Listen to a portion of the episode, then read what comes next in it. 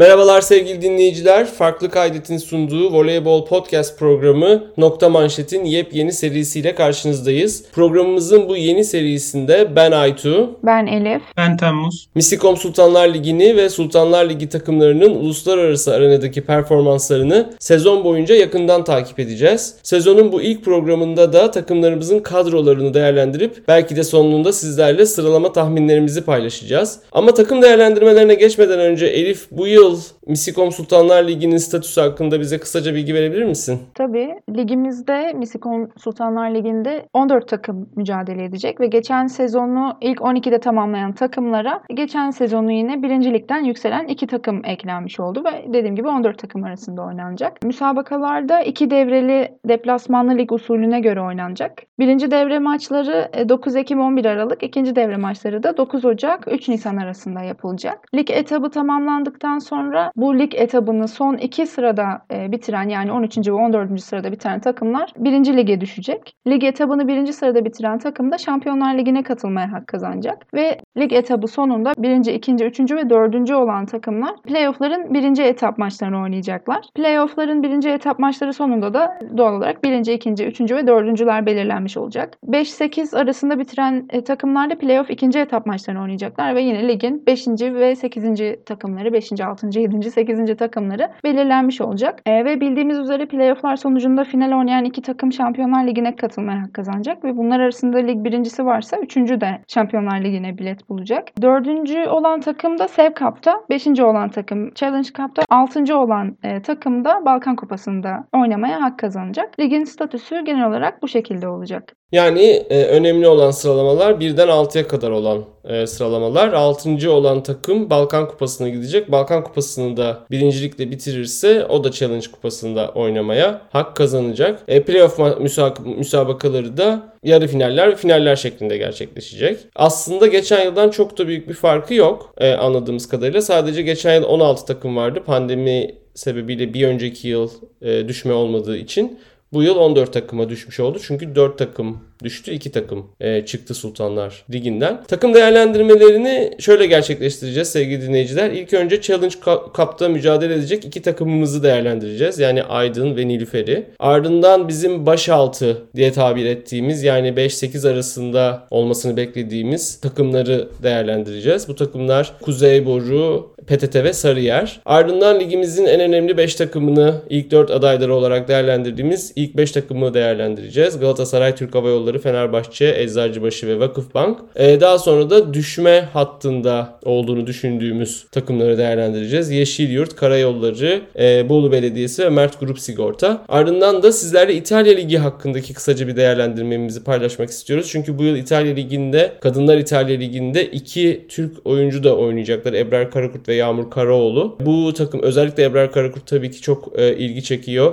Ee, çok önemli bir takımda Igor Gorgonzola Novara'da oynayacak. Bu takımlarla ilgili değerlendirmemizi de paylaşacağız. Tabii ki İtalyan Ligi'nin takımları bizim Şampiyonlar Ligi'nde ve Dünya Kulüpler Şampiyonası'nda da e, en önemli rakiplerimiz olduğu için yakından takip ettiğimiz bir lig. Evet değerlendirmelerimize başlayalım. Dediğim gibi Challenge Cup'ta mücadele edecek iki takımımızla başlayacağız değerlendirmeye. Geçen yıl e, Challenge Cup'ı Türkiye'den Yeşilyurt, Sistem 9 Yeşilyurt kazanmıştı. Ve yarı finalde Türk Hava Yolları ile beraber belki de bütün sezonun en güzel maçını izlemiştik. Türk Hava Yolları Yeşilyurt karşılaşması yani Türk takımlarının oynadığı karşılaşmalar arasında. Ve de bu iki takımdan birinin kupayı kazanmasına neredeyse kesin gözüyle bakılıyordu zaten sezon boyunca. E, bu yılda iki takımımız Challenge Cup'ta mücadele edecekler. Aydın ve Nilüfer. E, ve bu yılda e, bu kupaya damga vurup vuramayacağımız tabii ki önemli. İsterseniz Aydın'la başlayalım. Aydın 6.lıkla bitirdi geçen yıl. Balkan Kupası'nı, Kuşadası'nda düzenlenen Balkan Kupası turnuvasını kazandı. E, ve bu yılda e, Challenge Cup'ta oynamaya hak kazandı. Aydın hakkında, Aydın'ın kadrosu hakkında neler söylersin Temmuz? Bu yıl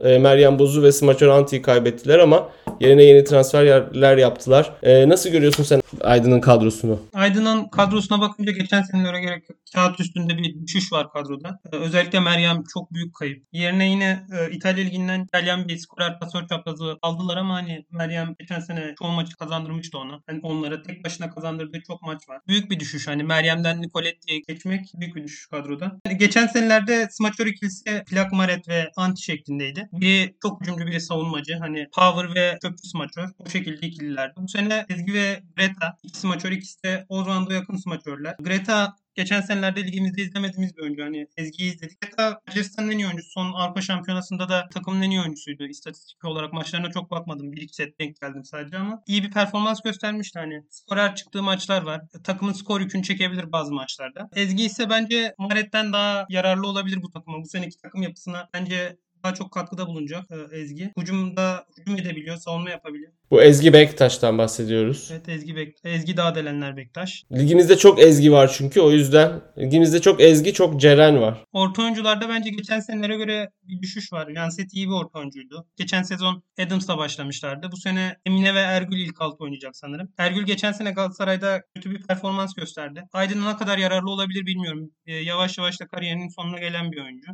Emine ise genç bir oyuncu, yükselişte bir oyuncu. Ben geçen sene gösterdiği performansı beğeniyorum. Ama tek başına bence yeterli olmayacak. Buraya zaten 3 3 orta oyuncusu var bu takımın. Bir yabancı orta oyuncuya ihtiyaç var bence. Yabancı kotaları da varken ellerinde. Şu an iki tane yabancıları var. Bir tane bence yabancı orta alınması gerekiyor bu takıma. Duygu geçen sene başında sakatlanmıştı iyi performans gösteriyorken. Hani e, bence e, Aslan'dan daha iyi oynatıyordu bu takımı. İnşallah geçen seneki sezonun başındaki bir performans gösterebilir. Elif sen nasıl görüyorsun Aydın'ın kadrosunu?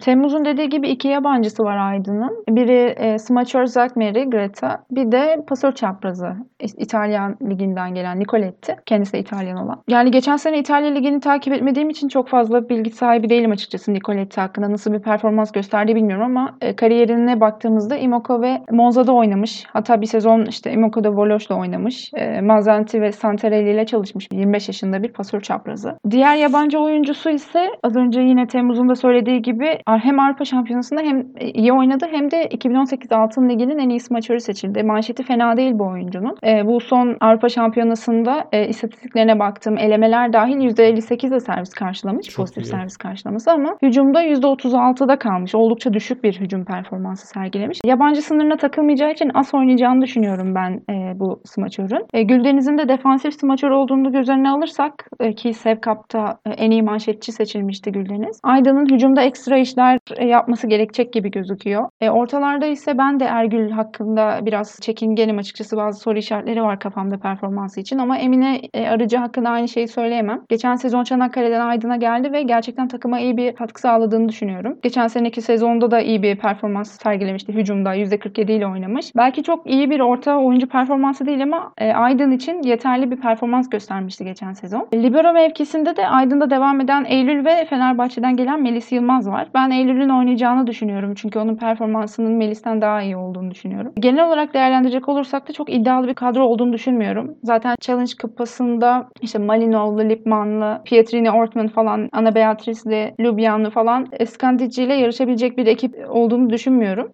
Bir Yunan ekip var. İsmini şu an söyleyemediğim. Onda da sadece öne çıkan Maret ve Jennifer Cross var. E, Ceyda Aktaş'ın oynayacağı başka bir Yunan ekip var falan. E, hani bazı takımları yenebileceğini düşünüyorum ama Skandici ile yarışabilecek bir kadro kurduklarını düşünmüyorum. Evet Skandic'in kadrosu gerçekten çok iyi Challenge Cup için. Challenge Cup'ta oynayacak ikinci takımımız da geçen yıl ligi 5. ligde bitiren ve geçen yılın flash ekiplerinden Nilüfer. Ama Nilüfer de birçok oyuncusunu, önemli oyuncusunu kaybetti. Sarah Wilhite geçen yıl gerçekten çok iyi bir performans sergilemişti. Neredeyse olimpiyat takımına da girecekti Amerika Birleşik Devletleri'nin. Hatta girmemesi bazı e, kesimler tarafından tepkiyle karşılanmıştı. Sarah Wilhite'i kaybetti, Buse Ünal'ı kaybetti, Fuldan Ural'ı kaybetti Nilüfer bu yıl. E, ve oldukça ilginç bir şekilde de Emily Maglio'yu geçen yılki orta oyuncuları Emily Maglio'yu pasör çaprazına çektiler. Ortalarda da Soboska'yı aldılar. E, Nilüfer hakkında neler söylersin Elif? Bu yılki Nilüfer kadrosu hakkında. Pasör pozisyonundan başlayayım istersen değerlendirmeye. Tabii tabii. Fenerbahçe altyapısından geldi Hilal bildiğimiz üzere. Geçen sene Fenerbahçe'nin kadrosunda adı vardı ama hiç oynamadı sanırım. Bir set bile girmedi herhalde. Çok az oynadı evet. Daha çok Lille oynadı. O da e, 15 maç falan oynamıştı yanlış bilmiyorsam. Hilal'i yakından çok takip etmediğim için bilgim yok. Diğer pasör de Çağla. Çağla 2018'den beri oynadı. Galatasaray'dan ayrılıp e, Nilüfer'e geldi e, bu sezon. Geçen sezon 133 pasör verimliliği ile oynamış ve oynadığı iyi anlar olsa olsa da oyunu gerçekten çok dalgalıydı. Eğer böyle oynamaya devam ederse ve Hilal de en azından istikrarlı bir oyun oynarsa yani daha az dalgalı diyeyim e, bir oyun oynarsa belki Çağla'yı kesebilir diye düşünüyorum. Hani çok fazla performans hakkında sahip, bilgi sahibi değilim. Emily Maglio hakkında ise e, geçen sezon Nilüfer'de orta oynasa da aslında bir önceki takımlarda pasör çaprazı oynamış Emily. E, 19-20 sezonda Firenze'de Noah Calor ile pasör çaprazı pozisyonunda oynamış gözüküyor. Ben açıkçası pasör çaprazından ziyade asıl sorunun smaçör hattında olduğunu düşünüyorum Nilüfer'de. Yağmur Misline Kılıç akla geliyor smaçör deyince e, Nilüfer'de ama o da bir diz ameliyatı geçirmiş. E, o nedenle ne zaman oynamaya başlayabilir bir bilgim yok. E, Aslı Tecimer de Fulden ve Wilhite'in yedeğinde bir sezon geçirdi. Yedekte bekledi. Defne Başyolcu'yu getirdiler. Daha ilk kez Sultanlar Ligi'nde oynayacak. Henüz sadece 15 yaşında. 2006'lı bir oyuncu. Evet 15 yaşında bir oyuncu. Yani Wilhite yerine oynayacağını düşündüğüm yeni transfer Ukraynalı Bitishenko var. O da 2016 yerinden, yılından beri Türkiye'de oynuyor. Bir, bir sezon Fransa'ya gidip gelmiş, Kanda oynamış ama e, genellikle Türkiye Ligi'ni de aslında az çok yakından tanıyan bir ya da Türkiye'yi en azından sistemi az çok yakından tanıyan bir oyuncu gibi düşünebiliriz. Boyuna baktım 1.92 boyunda bayağı boy avantajı olan da bir smaçör ama e, Wilhite'in yerini dolduracak bir smaçör olduğunu kesinlikle düşünmüyorum. E, hemen ortaya gelecek olursak da Sobolska'nın iyi bir transfer olduğunu düşünüyorum. E, bir sezon zaten Aydın'da oynamıştı. Yakından izleme fırsatı bulmuştuk. Ezgi ile de iyi bir uyum yakalamıştı. Ben aralarındaki uyumu da beğenmiştim. Zaten Ezgi'yi biliyoruz. Ezgi Dili'yi ortalarla oynamayı da seven bir oyuncuydu. Hızlı bir pasördü. Evet evet kesinlikle hızlı bir pasördü ve topun altına çok iyi girebiliyordu gerçekten Ezgi. Onunla da iyi bir uyum yakalamıştı. Sobolska'nın hızlı ayakları var. Hani bol bol blok sektireceğini düşünüyorum. Genelde 3 numaradan hücum ediyor. Çok nadiren tek ayağa gittiğini gördüm ben. Milli de biraz daha tek ayak deniyordu ama e, kulüpte çok fazla tek ayak izlediğimi hatırlamıyorum Sobolska'dan. Daha çok 3 e, numaradan herhalde hücum izleyeceğiz. Diğer iki orta oyuncusu da birinci ligden transfer edildi. E, Yasemin'i biliyoruz Kuzey Boru'ya gitti falan derken hem smaçör hem e, orta hattında genel olarak aslında çoğu pozisyonda ama özellikle dikkatimi çeken smaçör ve orta oyuncu mevkisinde gözle görülür bir e, düşüş var bence. Sen ne diyorsun Temmuz? Dehrican Dehrioğlu bu sorunları çözebilir mi sezon içinde?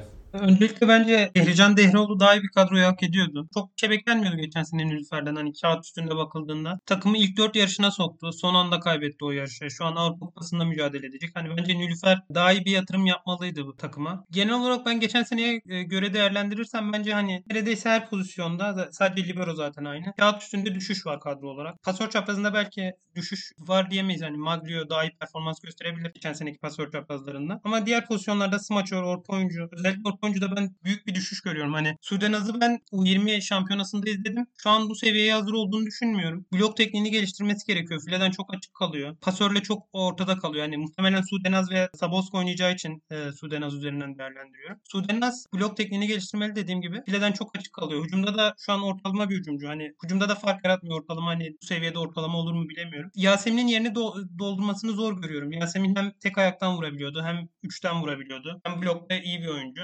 Onun yerini doldurabileceğini düşünmüyorum. Bence büyük bir düşüş. Aynı şekilde Maglio ortada oynamayacak bu sene. Sabosko oynayacak. Sabosko geçen senelerde Elif'in de dediği gibi Türkiye Ligi'nde iyi bir performans göstermişti. Ama devamında bu sene ben Belçika takımında izlerken hani performansını beğenmedim. Ee, yanındaki oyuncu Marlis Janssens iyi bir oyuncuydu bence. Hani onu alabilirdi Nilüfer. Sanırım o da şu an e, Belçika Ligi'nde küçük bir takımda oynuyor. Yani daha ucuza gelirdi muhtemelen. Onu tercih edebilirlerdi. Dominika dediğim gibi Belçika milli takımda formsuzdu. Şeyde Nilüfer'de nasıl olacak bilemiyorum. Genel olarak düşüş var orta oyuncuda. Smaçör pozisyonunda ise bence Fulden'in yerine gelen isimler Mistina ve Hümay. Bence Fulden kadar katkı verirdi Türk smaçör rotasyonunda. Ama Mistina sakatlandı. Onun sakatlığına kadar süreceğiz. Yani yine bir sorun. Bitsenko, Wilhite hani Wilhite çok daha iyi bir oyuncu. Bitsenko'nun aynı katkı verebileceğini düşünmüyorum. Geçen senelerde de e, Nilüfer'de oynamış bir oyuncu yarı yılda gitti sanırım. Pasör çapraz oynuyordu. Birincilikte, geçen sene birincilikte smaçöre geçmiş. Onun öncesinde Nilüfer'de pasör çapraz oynarken performansı beğenilmediği için yarı yılda gönderilmişti diye hatırlıyorum. Nasıl bir performans gösterir bilemiyorum. Şu anda kendi geliştirmiş midir ikincilikte? Smaçöre geçti nasıl bilemiyorum. Ama beğenilmediği için gönderilmişti. Pasör pozisyonunda ise Çağla ve Hilal. Çağla geçen sene Galatasaray'da çok eleştirilmişti. Bence eleştirilerin büyük çoğunluğu da haklıydı. Ama bu sefer e, Nilüfer'de daha farklı bir oyun kurgusu göreceğiz. Nilüfer Galatasaray'a göre çok daha hızlı oynamaya çalışacak takım. Çağla takımı Galatasaray'daki halinden daha iyi bir performans gösterebilir. E, yedeğe Hilal e, birincilikteki Vakıfbank takımına karşı çok iyi bir performans göstermişti. Bayağı da reaksiyon almıştı. Ama devamında U20'de yine Sudenaz gibi çok iyi bir performans gösteremedi. Özellikle pasör çaprazına attığı paslar çok sıkıntılıydı. 4 numara paslar çok dalgalanıyordu. Paslarını stabilleştirmesi lazım. Sudenaz gibi onun da şu an bu seviyeye hazır olduğunu düşünmüyorum. Hilal'e belki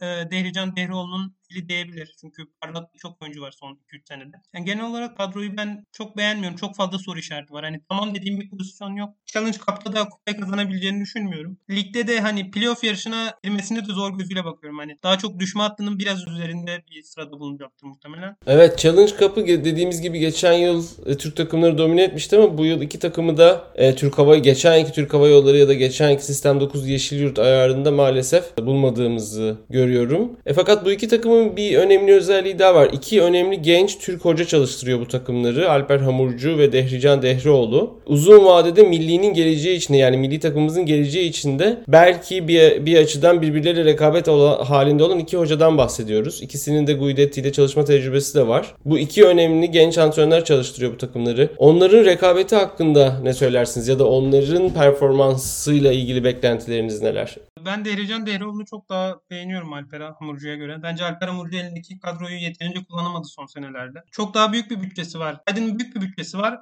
Genelde isim transferleri yapıldı. Daha iyi transferler yapılabilirdi. Alper Amurcu'nun performansını beğenmedim. Geçen sezonda ligin büyük çoğunluğunda kötü bir performans sergiledi. Hani uzatılmasına da şaşırdım ben sözleşmesini. Ama sonlarda Galatasaray performdan düştü. Ee, Yeşilyurt maçlara çıkamadı korona sebebiyle. Biraz da sonlarda biraz şansıyla da 6. sıraya aldı. Hani ben uzatılmasına şaşırdım. Bence uzatmamalıydı Aydın sözleşmesini Alper Amurcu'nun. Dehrican Dehroğlu'nu dediğim gibi çok beğeniyorum. Bence daha iyi bir kadroyu hak ediyordu. TVF ile bir sorun yaşandı ama ileride inşallah milli takımda görev alabilir. Evet. Dehrican Dehri olduğunu yakından takip takip etmeye devam ediyoruz. Şimdi takım değerlendirmelerimizin ikinci bölümüne geçelim isterseniz. Yani Aydın ve Nilüfer'le beraber bu playoff'un ikinci etabına yani 5.lik 8.lik etabına katılmasını beklediğimiz, iyi performans göstermesini beklediğimiz takımlara dönelim. E, bu yıl bu takımlar arasında Kuzey Boru, PTT ve Sarıyer var. Ben en azından öyle görüyorum. Belki Sarıyer'e katılmazsınız. Normalde Karayolları ve Yeşil Yurt'u da burada sayabilirdik ama onlar e, bu sene kurdukları kadrolarla biraz daha düşme altından kurtulmak için oynayacaklarmış gibi gözüküyor gözüküyor.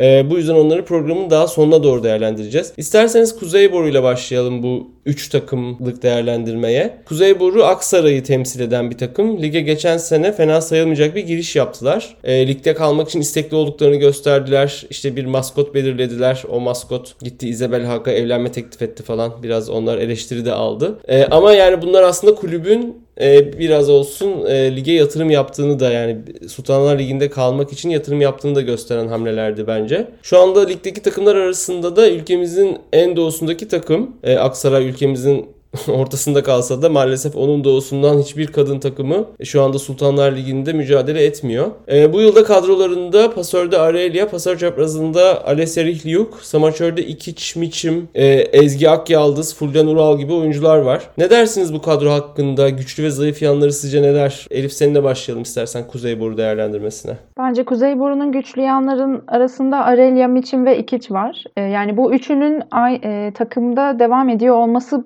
bence bir güçlü yanı. Yani bir pasör değişimine gitmemeleri ve smaçörlerin de pasörle uyumunun sağlanmış olması e, güçlü yanı. Smaçör ikilisi de senin de dediğin gibi büyük ihtimalle Mitcham ve Ikic olur gibi düşünüyorum. Yani büyük ihtimalle onlar olur. Smaçörlerden biri aksadığında da Fulden oyuna girebilir. Fulden de çok iyi bir e, bench oyuncusu bence. Hatta Aslı oyna, oynamışlığı var zaten. Aslı oynayabilirdi aslında bu takımda. Dört yabancısı var Kuzey Boru'nun. E, bunlardan biri de Kübalı smaçör Flores. 31 yaşında ve 1.85 boyunda bir smaçör. Yani oyuncu hakkında çok bir bilgim yok ancak yani onu almak yerine Ezgi'yi mi yetiştirseydik acaba onu mu oynatsaydık daha iyi mi olurdu bilemiyorum. Çünkü hem yaşı hem de boyu dezavantajlı bir oyuncuyu aldık yabancı statüsünde. Yani evet Kuzey Boru playoff'ları oynayan bir kadro kurmadı sonuçta. Yani hedefleri o değil ama bana yine de dediğim gibi hem boy hem yaş açısından bu kadar dezavantajlı bir yabancı oyuncu getirmeyi çok mantıklı bulmuyorum. Ezgi en azından önceki sezon karayollarında az oynamıştı. Evet belki hücumda pek iyi bir performans performans gösterememişti ama bu sezonu as oynadığı kulüpten Kuzey Boru'ya gelip oynamaması bence büyük bir şanssızlık kesinlikle. Yani daha önceden haberi var mıydı gelirken bilmiyorum ama. Gelişimi açısından kötü gerçekten.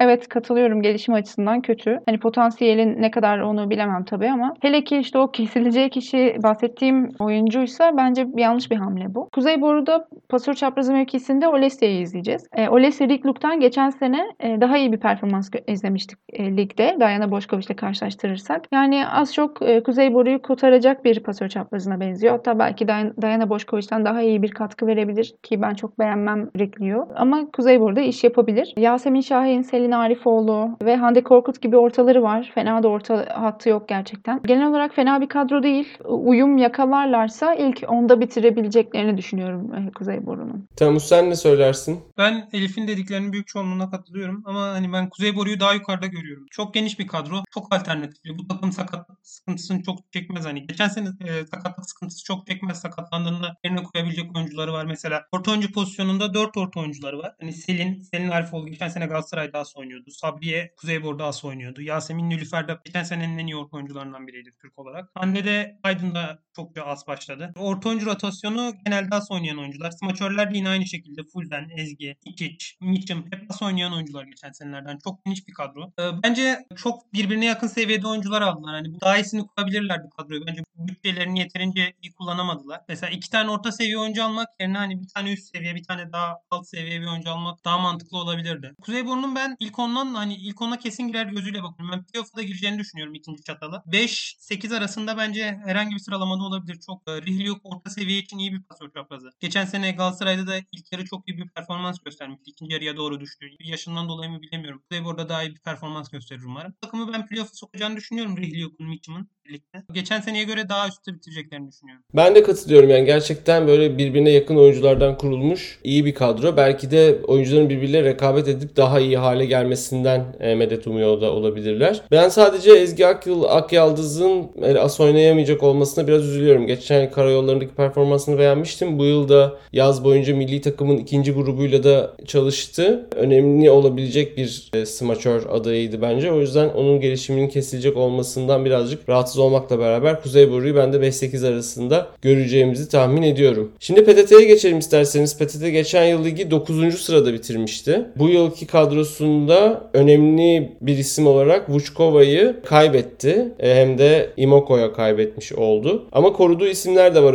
Özellikle pasör çaprazı Dimitrova gibi koruduğu isimler de var. PTT hakkında neler söylersiniz? Öncelikle ben PTT'nin koçu Mehmet Dadastanlıoğlu'nu beğeniyorum. Hani iyi bir koç bence. Önce Beylikdüzü'nde e, ligi 5. bitirdi. İyi bir takım kurmuştu. Drivs'i parlattı orada. Anne Drivs Amerika milli takımının pasör çaprazı. Sonrasında o sezonun çıkışında Milletler Ligi'nde MVP oldu Drivs sanırım. En iyi pasör çaprazı seçildi veya şu an tam hatırlayamıyorum. Geçen sezon Vučkova'yı parlattı. E, Vučkova Imoko'ya gitti. Playoff'a da soktu iki senede de takımlarını, kurduğu takımları. Bu sene yine e, Beylikdüzü'nün ilk senesindeki gibi bir takım. Onun gibi iyi bir takım kurduğunu düşünüyorum. Onun isteklerine göre kurulduğunu düşünüyorum takımın. E, pasör çaprazı mevkiinde Mitrova var ama onun arkasında mesela Çağlar Dem'i aldılar. Bence Çağlar Dem iyi bir yedek. Sarıyer'de zaman zaman oyuna girdiğinde katkı, katkı veriyordu. Yedek pasör çaprazı iyi bu takımı. E, smaçörleri Amanda Brezilya Ligi'nde geçen sene Cristina ile oynamıştı. Anna Cristina Fenerbahçe'nin Brezilyalı 17 yaşındaki smaçörünü kapamıştı manşette. Manşeti sağlam bir oyuncu. Katkı verir bilemiyorum. Helena Russo e, bence orta seviyenin en iyi smaçörü. Amanda ile birlikte manşeti sağlam iki oyuncu. Manşet hattı sağlam ama pasör bu takıma biraz eksi yazabilir. Sıla bu takımın potansiyelini nasıl, ne kadar açığa çıkarır bilemiyorum. Bu takım hızlı oynayabilecek bir takım. Hızlı oyunla verimli olabilecek bir takım. Sıla bunu ne kadar oynatabilir bilemiyorum. Ece Morova benim yedek pasör. Ece Morova geçen sene iyi bir performans göstermişti. Ben formayı alabileceğini düşünüyorum sene içerisinde. Neredeydi Ece Morova geçen yıl? Geçen sene PTT'de yedekti. Sene sonuna doğru as oynamaya başladı diye hatırlıyorum. Orta oyuncu mevkiine de e, bakacak olursam yani İlay da var burada. Geçen sene Yeşilyurt'ta iyi bir performans gösteriyorken sakatlanmıştı. Hazırlık maçlarında bak gördüğüm kadarıyla iyi dönememiş. Yani orta oyuncu mevkisi biraz sıkıntı çıkarabilir bu takıma. Blok anlamında hani ikisi de iyi pasörlere karşı sorun yaşayabilecek oyuncular. Evet. Elif sen ne diyorsun PTT hakkında? Sıla Çalışkan geçen yıl e, Macaristan'da oynamıştı bizim lig bittikten sonra. Temmuz'a katılıyor musun? Pasör pozisyonda sıkıntı çeker mi PTT? Sıkıntı çeker mi ben de bilemiyorum. Çünkü Sıla nasıl e, uyum sağlayabilecek, oyun kurgusuna nasıl oynatacak oynayacak bu smaçörlerini kestirmek çok kolay değil. PTT dediğimiz gibi pasör değişikliğine gitti. Cansu Aydınoğulları e, oynuyordu öncesinde. E, Mert Grup Sigorta'ya transfer oldu. Ece Morova'nın yanına Sıla Çalışkan alındı. E, o da bir sezon dediğimiz gibi işte Macaristan'da oynayıp ligimize döndü. Pasör açısından izledikçe büyük ihtimalle ilk yarı maçları, ilk devre maçlarında az çok ortaya çıkacak pasörün e, uyumu takımla. Eğer uyum sağlayabilirlerse pasör çaprazı açısından da smaçör e, mevkisi açısından da çok sıkıntılı bir e, takım değil bence e, PTT. Hatta iyi bir takım. Yani o düzeyde iyi mevkideki oyuncuları sahip. Pasör çaprazı olarak Dimitrova devam ediyor dediğimiz gibi ve e, bence sakatlık vesaire gibi bir durum, ekstrem bir durum olmadığı sürece gayet iyi bir performans sergileyeceğini ve takıma çok iyi bir katkı sağlayacağını düşünüyorum Dimitrova'nın. Smaçör mevkisinde de Temmuz'a katılıyorum. Rosso ile Brezilyalı Amanda'nın birbirini tamamlayan e, smaçörler olacağını düşünüyorum ben. Tabii yine onların da beraber oynadıklarını görmeden çok yorum yapmak kolay değil açıkçası. Orta oyuncularda da şimdi PTT geçen sezon Nasya Dimitrova gittikten sonra Vučkova'yı getirdi. Bu gayet iyi bir hamleydi. Ancak bu sezon Vučkova'yı Imoko'ya kaptırınca onun yerini dolduracak bir orta transfer edemedi bence. Ben İlayda'yı genel olarak beğeniyorum.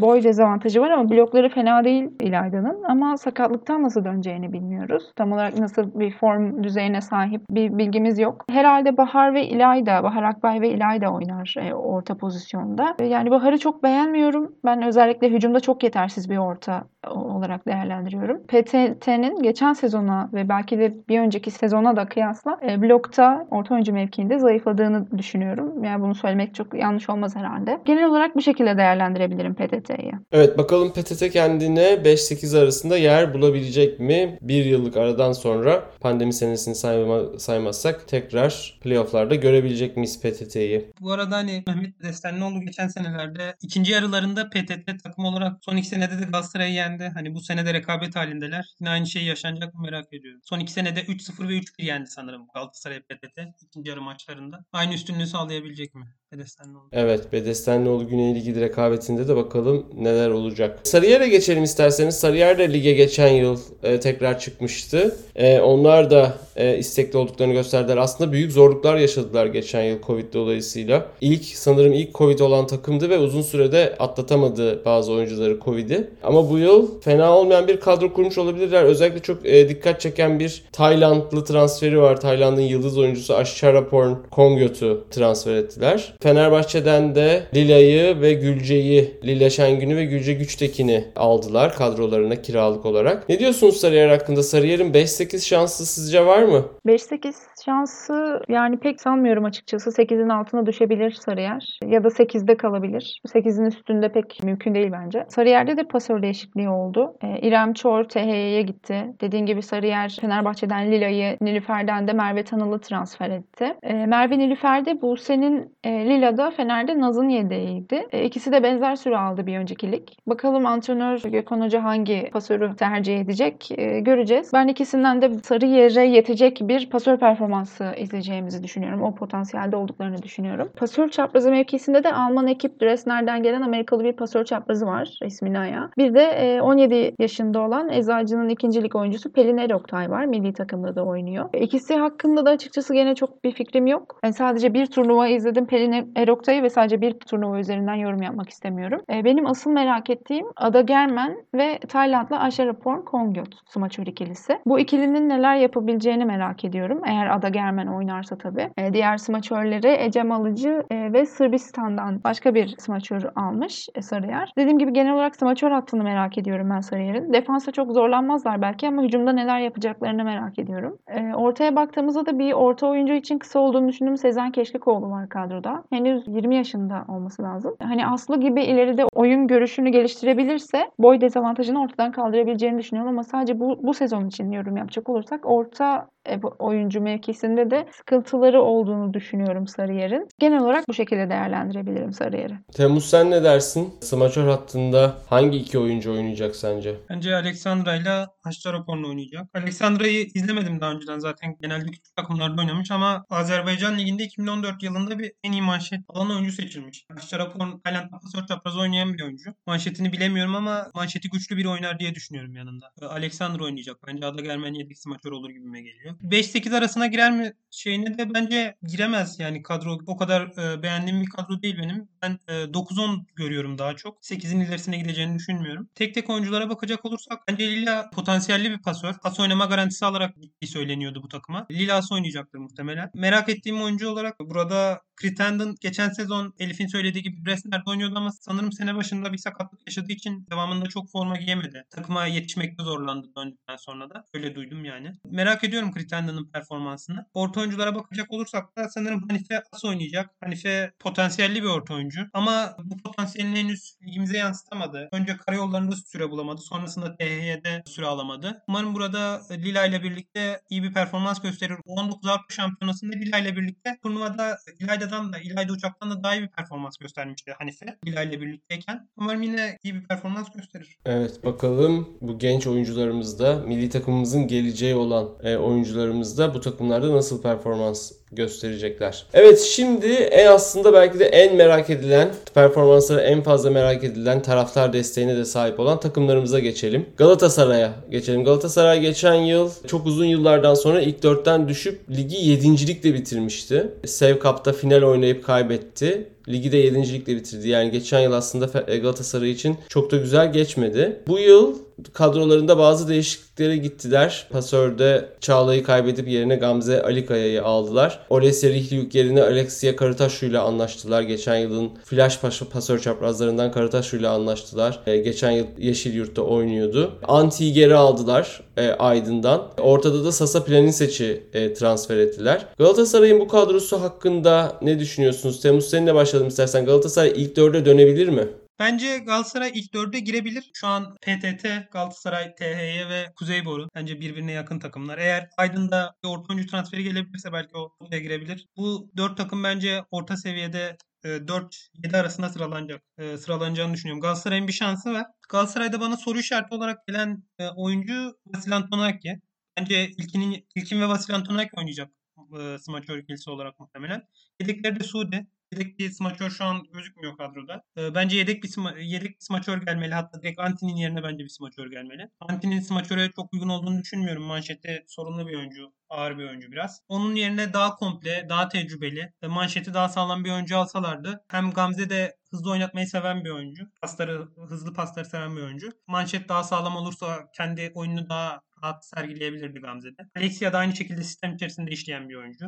İlkin sistem içerisinde katkı verir. Orta oyuncuları bence geçen seneden daha iyi. Ee, Zeynep Sude Yeşilyurt'ta iyi bir performans göstermişti. Blok sayıları yüksek çıkan bir oyuncu. Biraz ağır. E, ben onu biraz Kakoleska'ya benzetiyorum. Hani Türk Kakoleska. Planin seçti Aydın'da iyi bir performans göstermişti. Saboska yarı yılda gittiğinde Planin seçi almışlardı diye hatırlıyorum. Planin seçi iyi bir performans göstermişti ama onun sonrasında doğum arası verdi. Nasıl döndü bilemiyorum. Aydın'daki gibi oynarsa Galatasaray ilk 4 için güçlü adaylardan biri olabilir. Tabii iyi bir koç performansı gerekiyor. Ataman Güneyligil'den bunun için. Elif sen ne dersin? Sen Anti'yi beğeniyor musun ya da Zeynep Sude Demirel'den beklentilerin neler? Anti'yi çok beğenmiyorum. Zeynep Sude'den de çok büyük bir beklentim yok açıkçası. Temmuz'un dediği gibi benim de aklımda bazı soru işaretleri var Galatasaray'a dair. Şimdi Gamze'nin dönüşü nasıl olacak? Aynı şekilde Planinse'nin dönüşü nasıl olacak? Anti nasıl manşet alacak? Almayacaksa ilkin defansif smaçör rolü mü üstlenecek? Milli takımda ihtiyacımız olabilecek olan ilkin bu nedenle Anti'yi e, manşetten kaçıracaklarsa defansif mi oynayacak? Bir de ufak bir sakatlığı olduğundan bahsediliyordu bu Ihlara Kupası'nda. Son durumu iyi mi? Nasıl? Ne durumda bilmiyoruz. Onu da merak ediyorum. Yani bir de bir takımın orta oyuncu hattı bence çok önemli.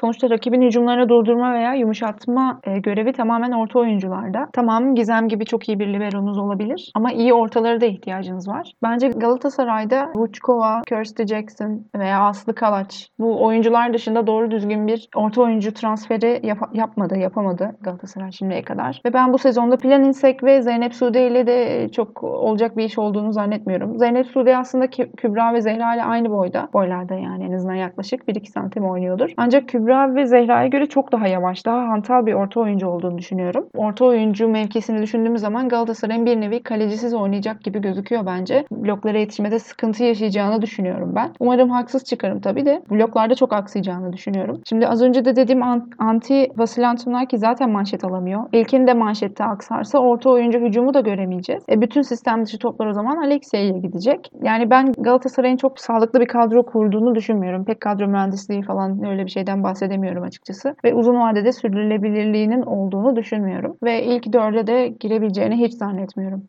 Anti aslında Yunanistan milli takımında e, pasör çaprazı olarak oynuyor. Acaba kendine neden pasör çaprazı olarak oynayacağı bir takım bulmadığını merak ediyorum ben. Ya da böyle sezon içinde Anti'yi pasör çaprazına çekip Alexia'yı manşete yani smaçör pozisyonuna çektikleri bir oyun kurgusu denerler mi onu da merak ediyorum. Yani Alexia pasör çaprazında çok etkili olabilse de aslında pasör çaprazı için böyle bir tık kısa kaldı. Acaba kendisi için böyle bir smaçöre geçmek gibi bir planı olabilir mi diye merak ediyorum. Ne dersiniz olabilir mi acaba böyle bir şey? Anti kendisi smaçör oynamak istiyor. Milli takımda pasör çaprazı mevkinde oynuyor ama kendisi kulüpte smaçör devam etmek için devam etmek istediği için e, smaçörde devam ediyor. İstese çok rahat bulabilir bence. Ortalama üstü bir pasör çaprazı olabileceğini düşünüyorum. Geçen sene ligimizde zaten pasör çaprazı oynarken 5 sette 44 sayısı vardı. Lig rekorunu kırdı. Çok rahat takım bulabilir kendisi. Bir röportajında hatırlıyorum kendisi istediğini dair. Peki neden neden böyle bir şey istediğini açıkladı mı? Manşetini geliştirmek mi istiyor? Tam net hatırlamıyorum ama ben smaçör oynamak istiyorum diyordu. Öyle hatırlıyorum. Evet e, Galatasaray'dan sonra bir başka büyük kulübümüze geçelim. E, Fenerbahçe'ye geçelim isterseniz. Fenerbahçe de e, önemli değişiklikler yaptı. Melisa Vargas şu anda kadroda yok. E, pasör çaprazında Lazareva ve Tutku Burcu Yüzgenç'i izleyeceğiz. Yedek pasör çaprazı Ceren Kestiren Göz de değişti. Smaçör'de de önemli değişiklikler var. Arina, Meliha, Ana Cristina de Souza e, olmak üzere. E, Elif ne diyorsun Fenerbahçe hakkında? Sence Fenerbahçe şampiyon olabilecek bir kadro kurabildi mi? İlk transfer haberleri çıktığında söylendiği gibi bence Fenerbahçe büyük bir kumar oynuyor. Eğer bu bahisler tutarsa yani bu iddialar tutarsa şampiyonluk için aday olabilirler. Şampiyonlar Ligi'nde de belli bir seviyeye kadar gelebileceklerini düşünüyorum. Ama belli bir seviyenin üstüne çıkarabilecek bir pasör çaprazlığına e, sahip olduklarını düşünmüyorum. E, ne Tutku ne de e, Lazareva'nın özellikle Şampiyonlar Ligi seviyesinde bir pasör çaprazı olduğunu düşünüyorum. Naz nasıl bir form seviyesi yakalayacak soru işareti. Milli takımdaki performansı pek beğenilmedi. Geçen seneki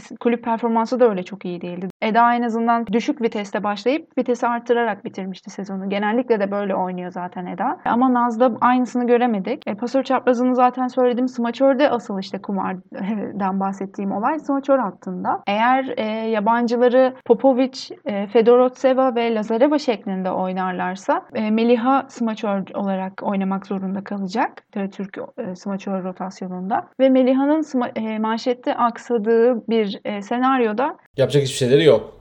Yani Naz'ın artık yapacak hiçbir şeyleri yok. Hiçbir oyun kurgusu artık kurtarabileceğini düşünmüyorum. Çünkü Naz'ın geçen sezondan da biliyoruz. Gerçekten çok kötü manşette eli kolu bağlı oluyor. Filenin içinden e, sürekli plase atmak durumunda kalıyor. Ya da doğru düzgün pas atamıyor. E, böyle olunca da belki belki de Naz'ın yani formunu e, düşüren şeylerden biri de kötü manşetti. Gizem ne kadar kapatabilecek eğer Meliha yerine işte hem Ana Kristina hem de Fedoroseva ile oynarsa ki bunu çok düşük bir ihtimal olarak olarak görüyorum. Belki ligden düşmeye oynayan takımlarla yaptıkları maçlarda belki bu e, e, smaçör ikilisini görürüz. Ama Gizem ne kadar kapatabilir bunu da bilmiyorum. Evet çok iyi bir libero gerçekten. Ama alacağı alan çok büyük olacak. Orta olarak bence ligin en güçlü orta rotasyonundan birine sahip Fenerbahçe. Libero açısından da gerçekten çok kuvvetliler. Ee, ama dediğim gibi hem pasör çaprazı ileri seviye maçlar için soru işareti bende hem de manşet hattı çok büyük bir risk barındırıyor Fenerbahçe'de. Acaba Can Cansu'yu bazı maçlarda smaçör oynatmayı düşünüyor mu Zoran Terzic? Cansu Çetin çünkü zaten bir smaçör ee, ama bu yıl libero olarak kadroda bırakıldı. Dediğin gibi çünkü yani Melia'nın manşette aksadığı durumda diğer 3 smaçör Arina, Arina Cristina de Souza ve İpar. Yani üçünün de manşeti neredeyse yok gibi bir şey. O yüzden gerçekten hani Arina'nın manşette ne kadar sorun yaratabildiğini hem olimpiyatlarda hem Avrupa Şampiyonası'nda da gördük. Arina çok büyük bir transfer ama yine de gerçekten manşeti çok sorunlu. Bakalım neler olacak. Sen ne dersin Temmuz? Dediklerinize katılıyorum. Manşet hattında bir tek güven veren Melia var. Yani Melia aksadığında Eda herhalde manşete girecek. Yani o kadar sıkıntılı. Ki girer. Hiç sırıtmaz. Valla Eda o manşet hattında kesinlikle sırıtmaz yani. Doğru. Eda hakemlik de yaparsa gerçekten yani sahada her şeyi yapabildiğine şahit olmuş olacağız. Kesinlikle. Ben de katılıyorum. Yani Cansu Çetin bence ara ara smaçör forması giyecek çünkü manşet hattında dediğim gibi bir tek Milya var. Milya mesela karantinaya girse veya hafif bir sakatlığı olduğunda manşet hattı yani İmpar yani. Fedorosova ve Kristina veya İpar oynayacak. Yani Fedorosova biraz daha iyi diğer ikisine göre. Ama yine sorunlu bir oyuncu. Zaman zaman oyundan düşebiliyor. Ve özellikle bizim ligimizde de hani iyi servis atılan bir lig. Ligin, bizim ligin en karakteristik özelliklerinden biri sert servisler atılıyor. Çoğu takım etkili servis atıyor. Ee, İtalya ligine göre mesela İtalya liginde top daha farklı olduğu için daha rahat manşet karşılanıyor. Bizim ligde biraz daha zor. Umarım geliştirebilir hani Fedorosova da kendisini. Fenerbahçe'nin geleceğinde önemli bir yer edinecek gibi duruyor. Sonrasında pasör çaprazı mevki dediği gibi e, Elif'in Elif'e katılıyorum. Hani bu takım belli bir seviyeye gelir ama bu seviyenin üzerine çıkaracak mevki pasör çaprazı. Pasör çaprazı mevkinde Lazarev ve bunu sağlayabilir mi? Hani çok sanmıyorum. Zaten Tutku daha çok karayollarında forma giymiş bir oyuncu. Bu seviyede hiç oynamadı. Hiçbir tecrübesi yok. O performansı beklemiyorum ondan. Lazarev'e da Rusya milli takımında daha çok izledik. Rusya milli takımında da Gonçarovan 7 olarak oynayamadı. Yani Gonçarova'nın gelmediği turnuvada bile genç oyunculara kesildi. Genelde yedek başladı Rusya ile de Avrupa Şampiyonası'nda. Orada sanırım ama Vargas ikinci yarı gelecek bakman. Vargas katılınca birçok şey düzelecektir. Hem hücum hem servis bu takımda birçok şeyi düzeltecektir Vargas. Üst seviyeye de çıkaracaktır. Vargas'ın eklenmesiyle bu takımın ben çok yani her takım yenebileceğini düşünüyorum. Yani Imoko'yu vakıftan daha güçlü görmüyorum Fenerbahçe'yi Vargas'la, Vargas'la birlikte de. Ama diş geçirebileceğini düşünüyorum Vargas'la birlikte. Eğer tek maç üzerinden, iki maç üzerinden bir seride. Öyle söyleyeyim. Vargas'ın gelmesini bekliyorum takıma. Gerçek performansını görmek için. Vargas gelirse gerçekten dediğin gibi takımda bir sınıf atlama olabilir. Çünkü gerçekten en sorunlu pozisyon pasör çaprazı gibi gözüküyor.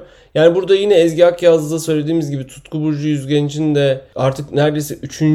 pasör eğer Vargas gelirse 3. pasör çaprazına dönüştüğü bir durumunda gerçekten ben yani gelişme açısından çok sorunlu olduğunu düşünüyorum. Bakalım neler olacak. Ben bir şey daha ekleyebilir miyim burada hızlıca? Tabii. Ben Arina hakkında şunu da eklemek istiyorum. E, gerçekten çok büyük potansiyelli genç bir oyuncu. Hücumları da çok sert, servisleri de çok etkili. Ancak attığı servisler kadar manşetinin kötü olması nedeniyle karşıya verdiği ace sayıları da var. Veya e, ace olarak dönmese bile e, oyun kurgusunu zedeleyen, manşette tıkayan bir oyuncu. Buna ek olarak bir de yabancı oyuncularının, Fener'in e, yabancı oyuncularının hepsinin Sultanlar Ligi'ne ilk defa geldiğini hatırlatmak lazım. Lazareva'nın, Popovic dışında e, Fedorovseva'nın ve Ana Kristina'nın da gerçekten çok genç olduğunu da hatırlatmak lazım. Hem genç hem ilk defa farklı bir ligde oynayacaklar. Bunların da bir dezavantajını yaşayacağını düşünüyorum ben Fenerbahçe'nin. Ama her şey yolunda gider. Bir uyum yakalanırsa da lig şampiyonu bile olabileceklerini düşünüyorum. Ama dediğim gibi ileri seviyelerde pasör çaprazı mevkisinde Vargas gelmezse şayet çok büyük sıkıntı yaşayacağını düşünüyorum ben Fenerbahçe'nin. Evet bakalım Fenerbahçe bu sorunları aşabilecek mi? Sezon içinde göreceğiz. Hem ligde hem de Şampiyonlar Ligi'nde nasıl bir performans sergileyeceğini. Şampiyonlar Ligi'ndeki bir başka takımımız da Türk Hava Yolları. Türk Hava Yolları'ndaki en önemli değişiklik Ebrar Karakurt'un ayrılıp yerine Kanada'nın pasör çaprazı, Kanada milli takımının as pasör çaprazı Kiara Van Riek'in e, gelmiş olması. Kiara Van Riek'i Milletler Ligi'ndeki performansını izlemiştik. Bizim takımımıza karşı da fena olmayacak bir performans sergilemişti. Bir başka değişiklik de Dali Santana yerine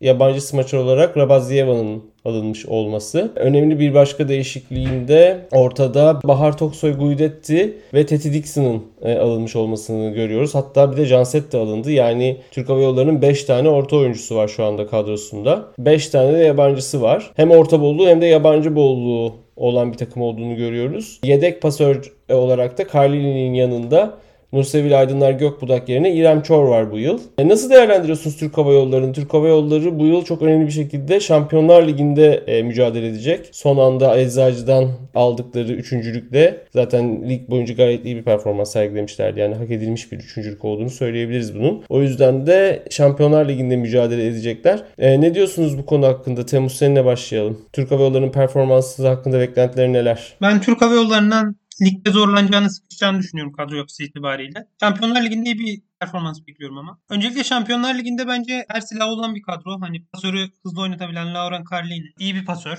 Zaten şampiyonluk da yaşadı Şampiyonlar Ligi'nde. Van Rijk iyi bir pasör çaprazı. Biraz onun yontulması lazım. Çiğ bir pasör çaprazı. Ee, biraz daha pişmesi lazım. Uzun yıllar TH'ye katkı yapabilecek bir pasör çaprazı olduğunu düşünüyorum eğer belli bir seviyenin üzerine çıkabilirse, yontulabilirse. Ee, Yede Polen İyi bir pasör çaprazı yine. Smaçörlerde Ravadzieva, Medi, Şeyma. Yine iyi bir smaçör üçlüsü. Ee, Ravadzieva ve Madison as başlarlar. Şeyma da yedekten iyi bir yedek. Milli takımda da çok çok kullanıldı. Ortalarda da Asli Yanset, Peter Dixon. Üç alternatif iyi bir kadro kurdular. Pozisyon olarak eksik bir oyuncusu yok. Her pozisyondan katkı alabilir. Eksiksiz bir takıma dönüştürdüğünü düşünüyorum. Şampiyonlar Ligi'nde kez yapmalarını bekliyorum eğer. Kura da yardım ederse. Zor bir gruba düştüler ama. E, o gruptan çıkabileceğini düşünüyorum. Kolay değil ama çıkabilir o gruptan. Moskova'ya üstünlük sağlayabilir. Abondanza zaten kariyeri boyunca da beklentilerin üzerine çıkan bir koç olmuştur. İyi bir performans bekliyorum Şampiyonlar Ligi. Lige, lige dönecek olursak ligde ben bu kadronun sıkışacağını düşünüyorum. Şeyma ilk altı oynayacak muhtemelen. Şeyma, Medi, Van Rijk, Carlini ortalarda da Aslı, Yanset oynar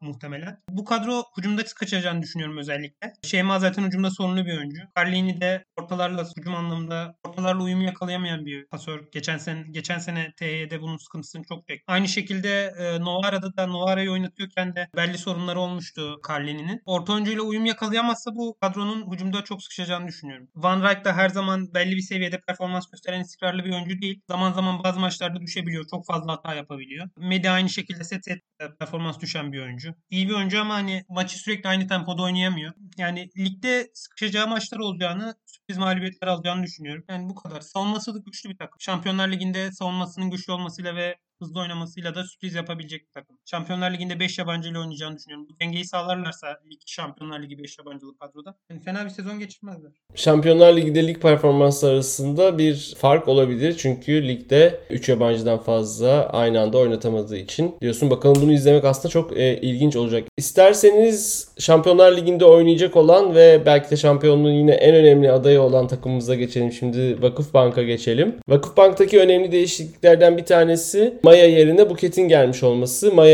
gibi çok tecrübeli bir pasör eczacı başına geçti. Buket gibi genç bir pasör Buket Gülübay Vakıfbank kadrosuna katıldı. Bu yılki kadrosuna katıldı. Yedek pasör çaprazı olarak Guidet'in tam olarak nasıl oynatacağını bilmiyoruz ama e, yedek pasör çaprazında Gözde Yılmaz'ın yerine Meryem Boz transfer edildi. O da çok güçlü bir pasör çaprazı. Milli takımımızın da e, en önemli oyuncularından biri tabii ki. Meliha İsmailoğlu yerine Derya Cebecioğlu'nu görüyoruz bu yıl kadroda. E, Milena Rasic yerine de Chiaka Ogbogu'yu görüyoruz. Aynı zamanda e, Gizem Örgen'in yerine de Aylin Sarıoğlu transfer edildi. Aslında böyle genel iskeleti korundu gibi takımın bir yandan. Hani Gabi, Michel Barçekli, Haak, Cansu ile beraber ve Kübra ve Zehra ile beraber ama bazı önemli değişiklikler de var. Ne diyorsunuz vakıf bu yıl şampiyon olur mu? Birinci sorum. Ve de aslında belki de daha da önemli soru Imoko'yu yener mi? Birinci sorunun cevabı bence evet. İkinci sorunun cevabı da birazcık Guidetti'ye bağlı. Geçen sene de bence yenebilecekken Guidetti'nin maça gereken reaksiyonu göstermemesi nedeniyle kaybettiğimizi düşünüyorum. Ve tabii yani istenen performansı gösteremeyen oyuncular başta olmak üzere e, bunları görüp değişikliği yapmayan Guidetti'yi de suçlamak e, gerekiyor. Dediğin gibi Maya yerine Buket geldi de e, bu demek oluyor ki Cansu az pasör olacak ve bu yine demek oluyor ki Gabi'yi daha sık görebileceğiz. Çünkü az önce de dediğin gibi 3 yabancı oynama kuralı, maksimum 3 yabancı kuralı olduğu için Gabi çok fazla oynayamıyordu. Çok fazla az başlayamıyordu. Az başladığında da zaten daha çok çöpçü rolü üstleniyordu. Çok fazla pas almıyordu. Umuyorum ki bu pasör değişikliği smaçör altında da bir yabancıyı daha fazla oynatabilme imkanı verecek e, Vakıfbank'a. Pasör çaprazında aslında artık daha fazla Meryem Boz'u görebiliriz sağ Hak yerine o da aslında bir kişiye daha da yer açıyor yani. Yani Gözde Yılmaz'la Hak arasındaki fark Meryem Boz'la Hak arasındaki farktan daha fazlaydı. Evet kesinlikle öyle. E, bir pasör çaprazı yedeği olarak gerçekten çok iyi bir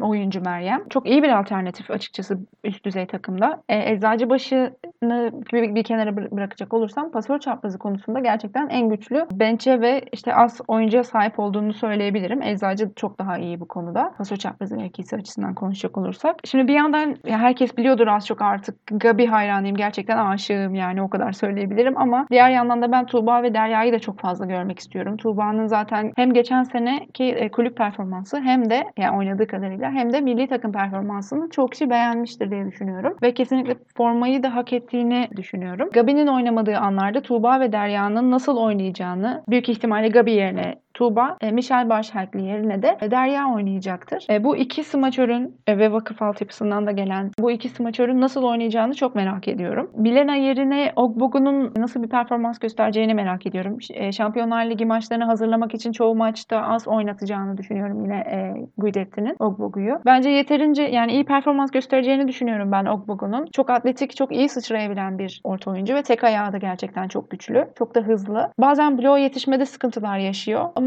genel olarak Vakıfbank düzeyinde çok sırıtmayacağını düşünüyorum. Vakıfbank sisteminde çok sırıtmayacağını düşünüyorum. Çünkü gerçekten çok iyi bir servis karşılamaya sahip bir takım. Cansu da orta oyuncularla çok iyi anlaşabilen bir pasör. Genel olarak Ogbogu'dan da iyi bir verim alınabileceğini hatta geçen sezondan e, Eczacıbaşı'ndan daha verimli oynayacağını düşünüyorum yer aldığı kadarıyla. Şeye de değinmeden geçmek istemiyorum. Carmen'in ve e, Selin Adalı'nın e, az takımla birlikte bu sezon oynayacak olmasına ne kadar şans bulur bilmiyorum ama bunlar benim için yani voleybol için gerçekten sevindirici gelişmeler bence. Carmen de gerçekten sürekli ismini duyduğum bir orta oyuncuydu. Çok fazla izleme fırsatı bulamamıştım. Selin Adalı'yı az çok izlemiştik zaten maçlarda. Genel olarak değerlendirdiğimde de dediğin gibi iskeletini koruyan bir takım. Geçen sezon da yine böyle olmuştu. Çok büyük değişiklikler olmamıştı. Ama vakıfta çok büyük değişiklik olarak pasör değişikliğini göster söyleyebiliriz. Her ne kadar çoğu oyuncu Cansu ile oynamaya alışmış oyuncu olsa da bu oyun kurgusunu değiştirebilecek bir hamle. Hem e, yabancı Türk e, kurgusunu değiştirebilecek hem de oyun hızını ve e, sistemini değiştirebilecek bir değişiklik olduğu için her ne kadar e, iskelet değişmese bile bir takım değişiklikler görebileceğimizi düşündüğüm bir takım oldu e, Vakıfbank. Bu şekilde genel olarak değerlendireyim. Konuşursam çok daha uzatırım çünkü. Temmuz sen ne diyorsun Vakıfbank hakkında? Artık şu Imako'yu yensek ya. Imako'yu yenmek kolay olmayacak yine. Şansı var vakıfın ama yine kolay olmayacak. Bence vakıf ligin en büyük favorisi. Hani Vargas'lı Fenerbahçe belki vakıfa diş geçirebilir. Ben baktığımda hani vakıfı bir adım önde görüyorum yine de Vargas'lı Fenerbahçe'ye göre. Çünkü daha uzun süre birlikte oynayan bir takım. Daha tecrübeli bir takım. Bence teknik ekibi de daha iyi. Vakıfta şu an birçok oyuncu var. Çok geniş bir rotasyonu var. Tek tek mevki mevki değerlendirecek olursam hani Maya geçen sezon kritik maçlarda iyi bir performans sergileyemedi. Vakıf için asıl önemli olan maçlarda çok iyi bir performans sergilemediği için hani Cansu çok büyük sorun olur mu? Hani büyük bir düşüş müdür o mevkide bilemiyorum. Milli takımda iyi bir performans gösterdi Cansu. Kritik maçlar nasıl oynayacak o soru işareti. Milli takımda toparlanma belirtileri göstermişti. Kritik yerleri kötü oynamıyordu. Ondan iyi bir performans bekliyorum Cansu'dan kritik yerleri oynarsa. Buket Yeşilyurt'ta 2 sene as oynadı. Geçen sezon şampiyon oldu. Ondan önceki sezon takımı 5. bitirdi ligi. iyi bir sırada bitirdi. Cansu'dan zaman zaman Cansu'nun yerine oyuna gireceğini düşünüyorum. Forma şansı bulabileceğini düşünüyorum Buket'in. Zaten vakıfta e, Guidet'te rotasyonu kullanmayı seviyor. Geniş bir kadrosu oluyor zaten vakıfın genelde. Buket'in bu kadroda yer bulacağını düşünüyorum. Çoğu maçta oynayacağını düşünüyorum. Meryem iyi bir yedek pasör çapraz konusunda zaten Isabella herkes biliyor. Meryem de yine aynı şekilde Gözde'den daha fazla oynayacaktır. Geçen sene Bella çoğu maçta oynuyordu. Bazı maçları e, yani çok nadir kenara geliyordu. Gözde Isabella'ya yakın bir performans gösteremediği için. Ama Meryem bu performans sağlayabilir. Smaçör mevkine baktığımızda bence yine en iyi smaçör mevki vakıfta. Yani vakıfa yakın bir smaçör mevki görmüyorum ben. Başaklı, Gabi Gimareş. Belki de ligin en iyi iki smaçörü. Yedekleri Derya Tuğba. Tuğba milli takımda iyi bir performans gösterdi. E, Derya geçen sezon Yeşilyurt'ta iyi bir performans göstermişti. En çok farkı smaçör mevkiyle yaratacağını düşünüyorum vakıfın. Manşet hattı da sağlam. Tabi ile Barş ikisi de çok iyi manşetçiler. Çok sorun yaşamazlar. Orta oyuncuda Zehra, Kübra pas oynar diye düşünüyorum. 3 yabancı, 3 köşe oyuncusu oynar. Bella Hak, Gabi ve Barş'ın ilk altı başlayacağını, yanlarında Zehra'nın, Kübra'nın ve Cansu'nun oynayacağını düşünüyorum ligin genelinde. Ogbogu'nun Eczacı'dan daha iyi performans göstereceğini düşünüyorum. Ogbogu zaten hücumda çok potansiyelli bir oyuncu, çok atletik bir oyuncu. Bence tek ayakta daha etkili bir oyuncu. 3 numara 3'tense 2'den daha etkili bir oyuncu. Ve ayrıca vakıfın daha iyi servis attığı için Ogbogu'nun blokta daha iyi bir performans göstereceğini düşünüyorum. Karşı takım manşeti bozulduğu için blok kurmak daha kolay. Ogbogu da bunun avantajını kullanacaktır. Ben son olarak vakıfta Ermen'e değinmek istiyorum. Sultanlar Ligi'ndeki ilk senesi olacak Carmen'in. Bence Carmen çok önemli bir oyuncu. Yerde milli takımında kadrosuna girebilecek bir oyuncu. Şu an Zehra Veda'dan sonra orta oyuncu bulmakta zorlanıyoruz. Kübra normalde orayı dolduruyordu. Ama Kübra'nın sakatlıktan sonra bir türlü o performansa çıkamamasıyla orada bir boşluk oluştu. Yasemin belli bir seviyenin üzerine çıkamadı. İnşallah bu sezon çıkar o da. Sonrasında Aslı yine belli seviyede. Ligde verimli bir oyuncu ama milli takımda o kadar verim veremiyor. Carmen'in bu noktayı bu mevkiyi doldurabilecek oyuncu olduğunu, olduğunu düşünüyorum. Tek ayaktan da vuruyor, üçten de vuruyor. Hem Eda'nın hem Zehra'nın yedi olarak kullanılabilir. Çok disiplini iyi. Yani Carmen'in süre bulup çokça oynamasını istiyorum ligde gelecek sene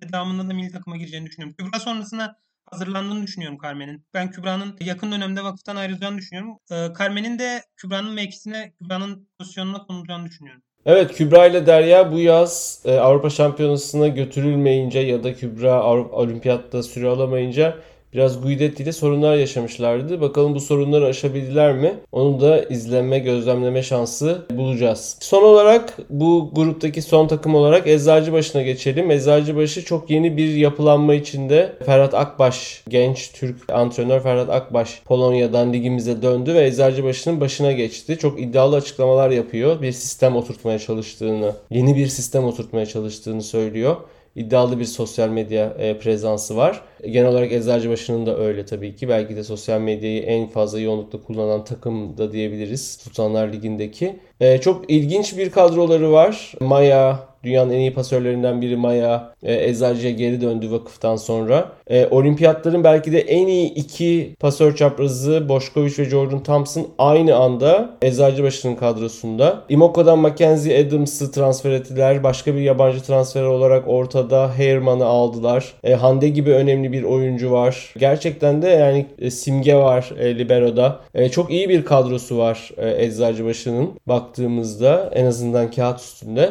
Ama tabii bir yandan da yeni bir takım. E, nasıl çalışacağını düşünüyorsunuz Eczacıbaşı kadrosunun? Eczacıbaşı uzun yıllardır hasretini çektiği şampiyonluğa bu yıl ulaşabilir mi? Ben Eczacı'nın hani çok fazla soru işareti olduğu için şampiyonluk biraz hani zor gözüküyor benim gözümde kadroda. Nedir bu soru işaretleri? Ferhat Akbaş'ın ilk senesi hani ben ilk senede şampiyonluk biraz zor yani çok olası değil. Zaten yeni oyuncuları var. Soru işaretleri var dedim. Soru işaretlerinden ilki bence smaçör hattında. Hande oyununa istikrar getiremedi bir türlü. O istikrar getiremediği için e, şu an Eczacı'nın az smaçörü olarak oynayacak. Hani bence Adams'tan Hande eğer potansiyeline ulaşırsa Adams'tan çok daha iyi bir smaçör ama o e, potansiyeline bir türlü ulaşamadı. Bir türlü istikrar sağlayamadı. Adams aynı şekilde Imoko'da verimli bir oyuncu. Hani bir diğer soru işareti hani smaçör mevkiinde iki soru işareti var benim gözümde. Adams Imoko'da çok iyi oynadı. Hani iyi bir performans gösterdi. Final maçında da Vakıf'a karşı girip etkili bir performans sergilemişti. Ama sistem içerisinde verimli olan bir oyuncu. Eczacıbaşı o sistemi kurabilecek mi? Kurarsa Adams Imoko'daki kadar verimli olacak mı? Soru işareti bende. Çünkü çok fazla üst seviyede oynayan bir oyuncu değil. Imoko'da oynadı. Imoko'dan önce Almanya Ligi'nde oynadı. Hani milli takımda da oynamış bir oyuncu değil. Aynı verimi verebilir mi geçen seneki? Bu bir soru işareti. İkinci soru işareti orta oyuncu mevkiinde. Erman İtalya Ligi'nde iyi bir performans gösterdi. Eczacı'ya gelen oyuncuların ondan önceki kulüp sezonlarına göre düşüş görebiliyoruz. Hani Heyerman'da da aynı düşüş yaşanır mı? İkinci bir ve Mayer olur mu? O soru işareti bende. Ee, Yasemin ise Yasemin'in oynayacağını düşünüyorum Beyza'dansa. Bence Yasemin oynamalı. Beyza belli bir seviyeye takıldığını düşünüyorum. Yasemin'in daha tek potansiyeli olduğunu düşünüyorum. O potansiyeli hala ulaşabilir. Yasemin'in de Hücumda çok sorunlu bir oyuncu. Tam blokta etkili, hücumda sorunlu bir oyuncu. Yani bu ikili büyük üst seviye takımlara karşı ne kadar performans sergileyecek bu soru işareti bende. Onun dışında son soru işareti ve hani en büyük soru işareti ben Ferhat Akbaş olarak görüyorum. Ferhat Akbaş Polonya Ligi'nde iyi bir performans gösterdi. Onun öncesinde Japonya ile de iyi bir performans gösterdi ama ilk defa Eczacıbaşı seviyesinde bir takımı takım antrenörlük yapacak. Ligdeki ilk senesi ve 2016 yılındaki milli takım tecrübesinde baskıyla baş edemediğini düşünüyorum. O dönem, o dönem baş edememişti. Bu sefer baş edebilecek mi? Bende bu soru işareti. Ama eğer Ferhat Akbaş tutarsa, antrenör olarak tutarsa da Eczacıbaşı'nın ilerleyen senelerde çok daha iyi bir takım olacağını düşünüyorum. Ferhat Akbaş'ın bu takıma liderlik yapabileceğini düşünüyorum ilerleyen senelerde tutarsa. Dediğim gibi ilk senede de şampiyonluk yani beklemek biraz zor Eczacıbaşı'nın hedefinin ben Sultanlar Ligi'nde finale çıkmak olduğunu düşünüyorum. Bence bu yeterli bir hedef olur ve Sev Cup kazanmak. Sev Cup'taki rakipleri geçen sene Şampiyonlar Ligi'nde elendikleri Busto. Busto'ya bence bu sefer üstünlük kurmalılar. Elif sen ne dersin? E, ben Temmuz'un dediklerine e, çok katılıyorum ve benim e, bu sezon en çok soru işareti olan takım, daha doğrusu yorum yapmakta çok zorlandığım takım Eczacıbaşı. En çok zorlandığım takım daha doğrusu. Çünkü yeni bir yapılanma var dediğimiz gibi. Ferhat Akbaş'ın nasıl bir performans göstereceğini, nasıl bir strateji izleyeceğini göreceğiz. Aynı zamanda Maya ile nasıl anlaşacaklarını e, göreceğiz. Bu da çok önemli çünkü antrenör ve pasör uyumu. Elif'ten açıkçası çok büyük bir e, ümidim yok. Elif'te de bir düşüş söz konusuydu. Hazırlık maçlarında da çok iyi performans gösterememiş. Onları da e, duymuş, görmüş olduk. Pasör çaprazı mevkisinde e, artık gerçekten çok yıpratılan bir Tijana Boşkoviç kulübe geldi. Ve senin de sorarken söylediğin gibi belki de en iyi, belki değil yani net bir şekilde en iyi pasör çaprazı rotasyonuna sahip kulüp şu an. Belki de Avrupa'da hatta. Hem Tijana Boşkoviç'e sahipsiniz hem de belki sakatlanmasaydı e, gerçekten çok büyük bir ivme yakalamış olan Jordan Thompson'a sahipsiniz pasör çaprazı olarak. Ve bu sene diğer bir önceki sezondan farklı olarak smaçör pozisyonunda görmeyeceğiz e, Thompson'ı. Ve bunun da doğru bir hamle olduğunu düşünüyorum. Thompson'ı pasör çaprazı olarak Boşkoviç'i dinlendirmek amacıyla daha çok Thompson'ı göreceğimizi düşünüyorum. Eğer milli takımdaki performansını sergileyebilirse Boşkoviç'i ya tabii ki asla yerini tutamaz hiçbir çapraz e, Boşkoviç'in için yerini tutamaz ama gerekli performansı sergileyeceğini düşünüyorum. Ve çok böyle geriye düşeceğini zannetmiyorum yani bir, bir, bir birkaç adım. Hande çok istikrarsız. Hande'de de soru işaretleri var. Saliha Hande'nin yerini doldurabilecek bir smaçör mü? O da bende kesinlikle net değil. E, Adams'dan nasıl bir beklentileri var? E, Şampiyonlar Ligi'nde nasıl oynar?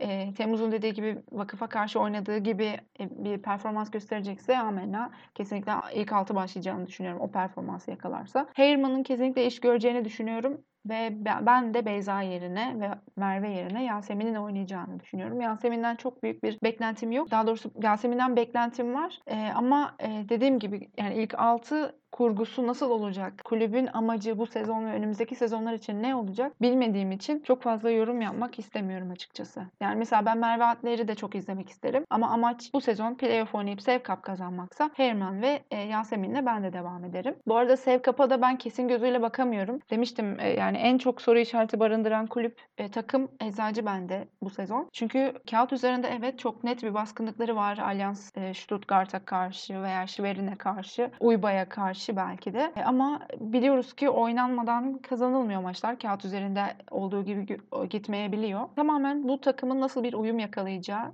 e, antrenörün tercihleri ve oyuna müdahaleleri bence bu sezonu e, ve Sevkap'ın kaderini belirleyecek gibi gözüküyor. Eczacıbaşı ile ilgili cevaplarımız daha çok sorularımız olduğu yönünde yani. Bakalım neler göreceğiz sezonda Eczacıbaşı'ndan gerçekten hepimizin çok büyük bir merakla beklediği bir sezon Eczacıbaşı açısından. Şimdi düşme hattındaki 4 takımımız kaldı. E, isterseniz kısa kısa e, bunlarla ilgili hangisinin düşme olasılığının daha fazla olduğu ile ilgili size sorayım. Bu e, 4 takımda Karayolları, Yeşilyurt, e, Bolu Belediyesi ve Mert Grup Sigorta. Bolu Belediyesi ve Mert Grup Sigorta yeni çıktılar lige. E, karayollarında önemli değişiklikler var. Yalnızca tek yabancısı var karayollarının bu yıl kadrosunda. Gözde Yılmaz'ı aldılar aspasör çaprazı olarak. Gerasimova tek e, yabancıları. Yeşilyurt'ta e, kadro yapılanması halen sürüyor. O yüzden belki de Yeşilyurt'u e, tam olarak değerlendirmek biraz zor. Strumilo'yu ve Kelsey Wertman'ı e, şu anda kadroya katmakta olduklarını görüyoruz. Bolu Belediyesi de Havriçkova'yı pasör çaprazı olarak aldı. Mert Grup Sigorta'da da Cansu Aydınoğulları az önce söylemiştik pasör olarak geldi. Özgenur Çetiner Türk Hava Yolları'ndan transfer edildi orta oyuncu olarak. E, genel olarak bu takımlar hakkında, bu dört takım hakkında kısaca ne söylersiniz? E, programımızın süresi biraz uzadı. E, bu takımları başka programlarda belki özellikle de iyi performans sergilerlerse konuşuruz ama bu takımlar arasında siz düşme mücadelesinde en şanslı ve en şanssızlar olarak kimleri görüyorsunuz Elif? Ne dersin? Ben açıkçası Yeşilyurt ve Mert Grup Sigorta'yı düşme potansiyeli olan takımlar olarak görüyorum. 13 ve 14. sırada yer alırlar gibi tahmin ediyorum. Aslında Mert Grup Sigorta bayağı yatırım yapıyor ve yapacak gibi de bir izlenim verdi. Hani nasıl kotarırlar, yeni bir şey transfer yaparlar mı bilmiyorum. Dediğin gibi de tam olarak sanki Yeşilyurt transfer dönemini de kapatmış gibi değil. O yüzden çok net de bir şey söyleyemeyeceğim şimdi son dakika. E, ligden düşmeyi engelleyecek bir transfer yapabilirler mi artık gerçi bilmiyorum ama çok sağlıklı olmayacak yorum yapmak sanırım. Ama sorduğun soruya cevap olarak ben Yeşil Yurt'un ve Mert Grup Sigorta'nın ligden düşme ihtimalinin daha yüksek olduğunu düşünüyorum. E, karayollarında Gözde'nin yeterince iyi performans gösterebileceğini düşünüyorum. İyi bir takım uyumu yakalarlarsa ben Gözde'nin de orada iyi bir performans sergileyeceğini düşünüyorum. Genel olarak böyle düşünüyorum ben e, düşme hattı kulüpleri, takımları için. Temmuz sen ne dersin? Bence bu grubun saydığın dörtlünün arasında en yüksek düşme ihtimali şu an itibariyle bence Yeşilyurt'ta. Takımda Kamil Sözde gitti. Geçen sene yardımcılık yapan Burçin Kunda sanırım yardımcıydı geçen sene bu takımın başına getirildi. Hani ben Yeşilyurt'un düşmesine çok büyük olasılık veriyorum. Hani büyük ihtimal düşer Yeşilyurt. Ee, nasıl bir transfer yapabilirler bilmiyorum. Kurtarabilecek bir transfer olduğunu çok düşünmüyorum kadroyu. Düşme, düşmesini olası görüyorum. Karayolları uzun süredir buralarda oynayan bir takım. Hani sürekli düşme potasının bir üstünde bitiriyor. Ben hani onların bir şekilde yine ligde kalmayı başaracaklarını düşünüyorum. Ve ka- koçlar da iyi bir koç. Hüseyin Doğan Yüz. Geçen sezon karayollarına iyi bir voleybol oynatmıştı. İkinci düşme adayım benim e, Mert Grup'tansa Bolu Belediyesi. Bolu Belediyesi Havliçkova'yı aldı. THD bir performans gösterememişti. Zaten performansı düşüşteydi. Sonra ligimizden gitti. Şu an hani e, daha da yaş alan bir oyuncu. Çok hani umutlu değilim ben Havliçkova'dan. Aynı şekilde Rozier Calderon hani efsane isimlerden biridir. Voleybol efsanelerinden biridir ama çok yaşlandı ve en son sanırım Endonezya Ligi'nde oynamış. Calderon ise hani efsane bir isim evet ama uzun süredir izlemediğim bir isim. Atletizmiyle oynayan bir isim daha çok. Hani yaşlandı. Artık 37 yaşında bu atletizmi ne kadar sergileyebilir? En son dediğim gibi Endonezya Ligi'nde oynamış bir oyuncu. Bizim ligimizde ne kadar verimli olabilir? Çünkü Sultanlar Ligi e, dünyanın en iyi liglerinden biri. Benim ikinci adayım Bolu Belediyesi. Mert Grup'un da 11. olacağını düşünüyorum. 11, 10, 10. 11. Evet. Düşme hattına ilişkin e, sıralama tahminlerimizi paylaştığımıza göre isterseniz bir de ilk 5 ya da ilk 6 tahminlerinizi alalım isterseniz. İlk 6 çünkü e, ligimiz için önemli. Avrupa şampiyonalarına gidecek takımları belirliyorlar. Elif senle başlayalım. 1, 2, 3, 4, 5, 6'ya kimleri koyuyorsun? Vakıfbank, Eczacıbaşı, Fenerbahçe Opet, Türk Hava Yolları 4. olur. PTT 5. olur. Galatasaray'da 6. olur diye düşünüyorum. Kuzeyboru da takip eder herhalde Galatasaray'ı. Ya Galatasaray ile Kuzeyboru arasında geçebilir 6.lık. Evet güzel bir tahmin oldu. Aydın'ı ve Nilüfer'i bu yılın 5. ve 6.sını ilk altını dışarının dışında bırakan bir tahmin oldu. Bakalım ne kadarı gerçekleşecek. Temmuz bir de senden alalım. Bence Vakıf ligin en büyük favorisi. Fenerbahçe'ye Vargas eklenirse farklı bir şey konuşabiliriz ama ben hani yine Fenerbahçe ve Eczacı'nın 2 ve 3 olacağını düşünüyorum. Hangisi ikinci hangisi üçüncü olur kestiremiyorum ama 2 ve 3. sıraya gireceklerdir. Hani Vakıf'a da sürpriz yapabilirler gayet iyi takımlar. Ama Eczacı'da çok fazla soru işareti var kestiremiyorum. Fenerbahçe'de de yine aynı şekilde çok fazla yeni transfer var.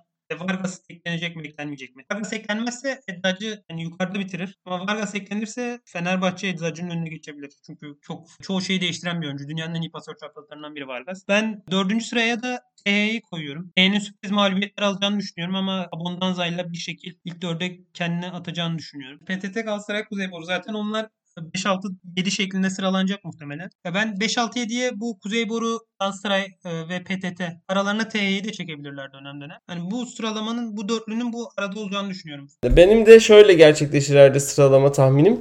Yani ben birinci Vakıfbank olacağını düşünüyorum ben de ama ya inşallah olmaz diyorum. Çünkü yani bir takımın bir ligi bu kadar domine etmesinin o lig için çok sağlıklı bir şey olduğunu düşünmüyorum. Yani ben genel olarak takım olarak Fenerbahçeliyim ama aslında voleybolda böyle çok e, takım tutan bir bir taraftarlığım yok. Ben sadece artık Eczacıbaşı'nın ya da Fenerbahçe'nin şampiyon olup ligimize daha fazla çeşitlilik getirmesini istiyorum ama bunu çok da olası gördüğümü de söyleyemeyeceğim e, henüz bu kadrolarla. Birinci büyük ihtimalle vakıf olur. E, ikinci ben ya ikinci de ben de seçim yapamıyorum Fenerbahçe ile Eczacı arasında. Hakikaten ikisi, ikisi içinde çok soru işareti var. Dördüncü bence te, Türk Hava Yolları olacağını düşünüyorum.